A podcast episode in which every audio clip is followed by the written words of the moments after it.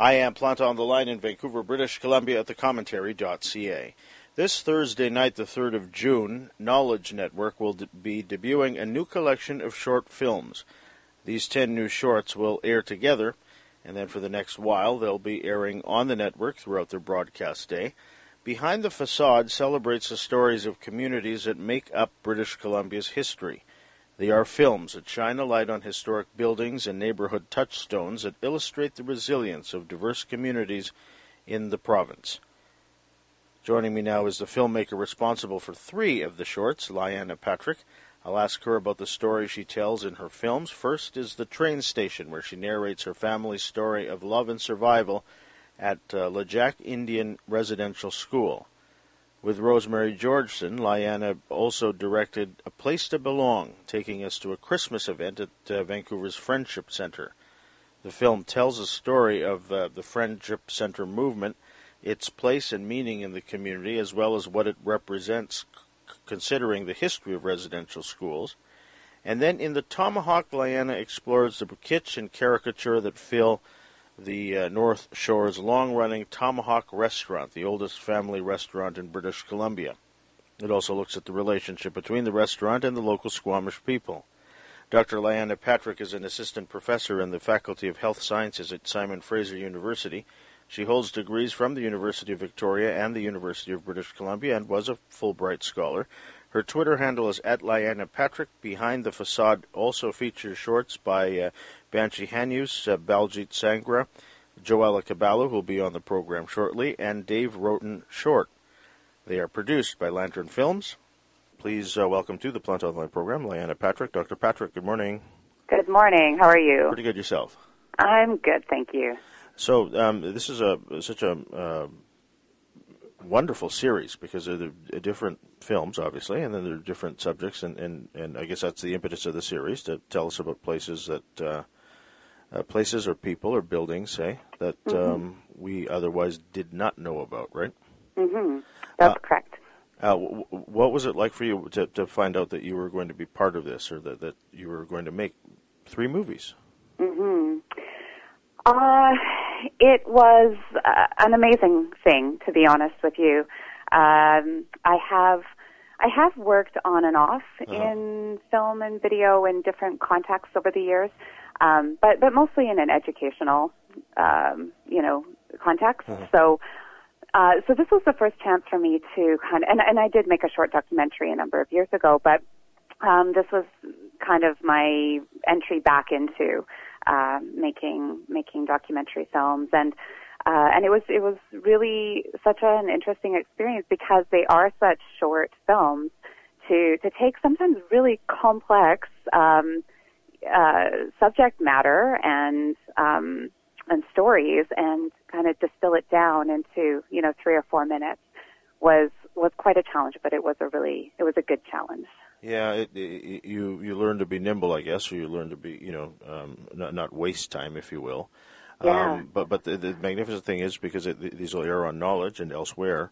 Um, a lot of people will see these things, and a lot of people will get to, to you know, this might be the first time that they learn about, um, say a. Uh, uh, a place or, or people, or, or say, let's let's take the three films.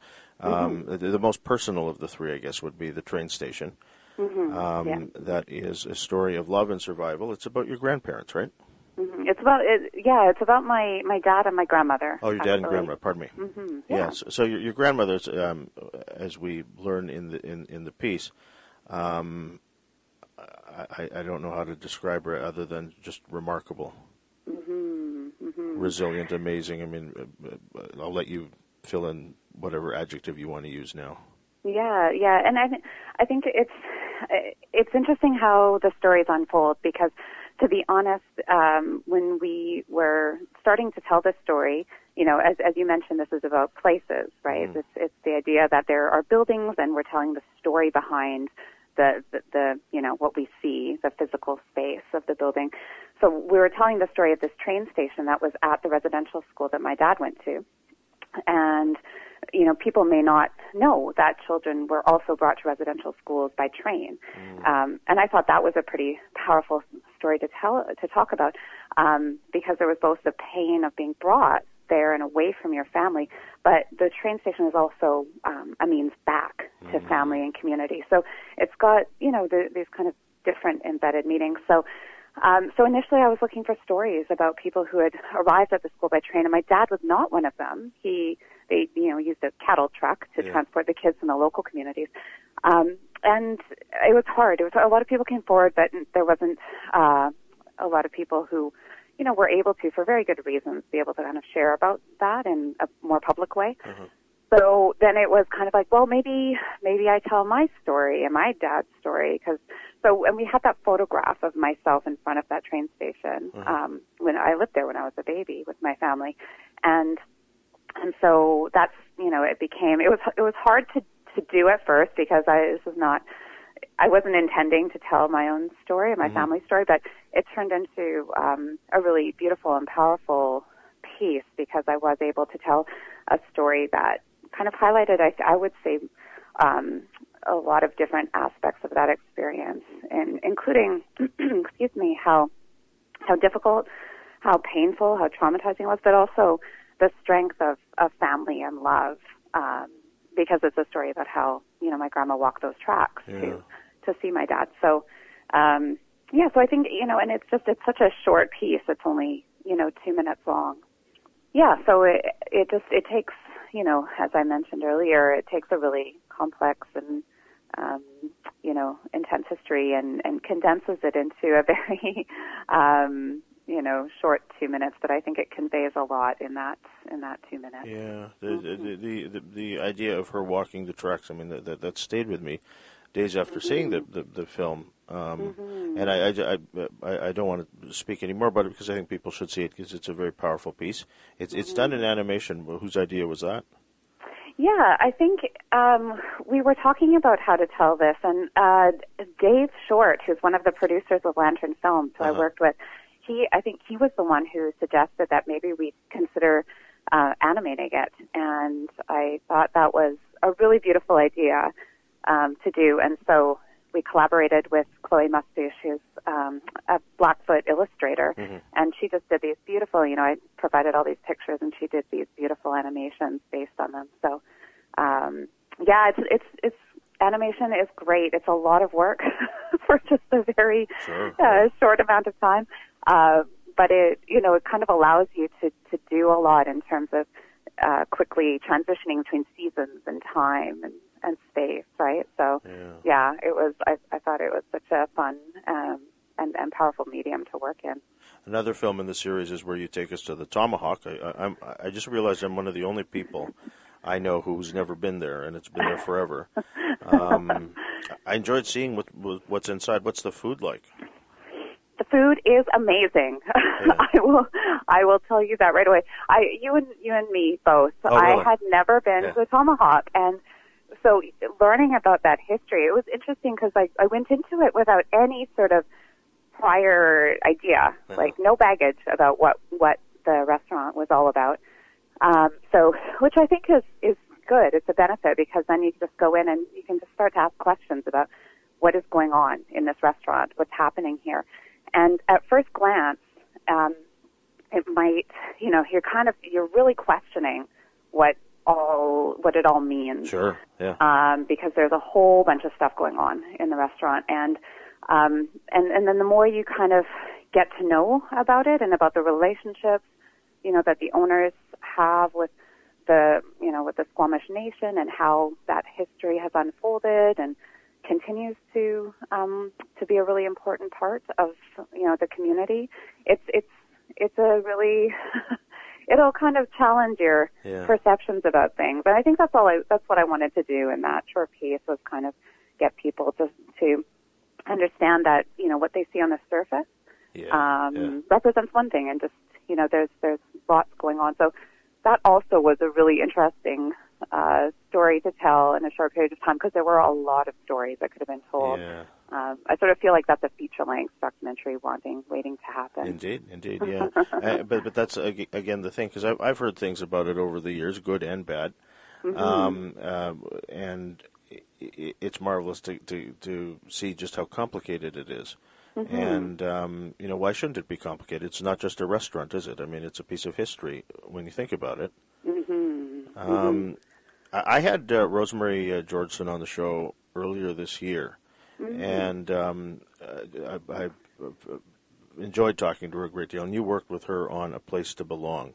Yes. Um, tell us about this place because I've seen that building, um, and I guess because of its design, um, or when it was built, I guess it, it's it's in concrete, and so I, I've never been inside. It, it looks kind of severe, and so the the uh, the the contrast of, of um, uh, the the what what goes on inside, I thought was marvelous in this movie. hmm Well, it used to be a nightclub. I don't know if you knew that. Um, so it's definitely the again, it's it's kind of getting beyond and past what what you see is really Yeah, important in this story. Um, yeah, so I this this really closely aligns too with my my academic research that I do, uh, which is really interested in urban indigenous health and well-being, and um, and I've I've looked at the history of friendship centers and the friendship center movement in Canada, and it's a really important history in terms of urban self-determination and um, and the supports that uh, as you know as urbanization happened in the 1950s, indigenous people came to the city. Um, those those spaces were really really important to um, to the, the community that that developed in, in cities across Canada. So so that um, that space, whatever it looks like, was was a really um, important space that developed for for people for folks. So um, yeah, so it was you know the history um, in Vancouver, which just you know there's there's a few people who have been really really integral to to that history and to that you know the community that's thrived around um, around that building. I think that's you know that's kind of the core of the story. And then of course you know we we filmed it at, at Christmas time. And so we thought, well, this is interesting because there's another interesting kind Yeah. of juxtaposition, right? With Yeah. um, with kind of like this Christian holiday, Mm-hmm. but but it has you know relevance and importance to our communities as well.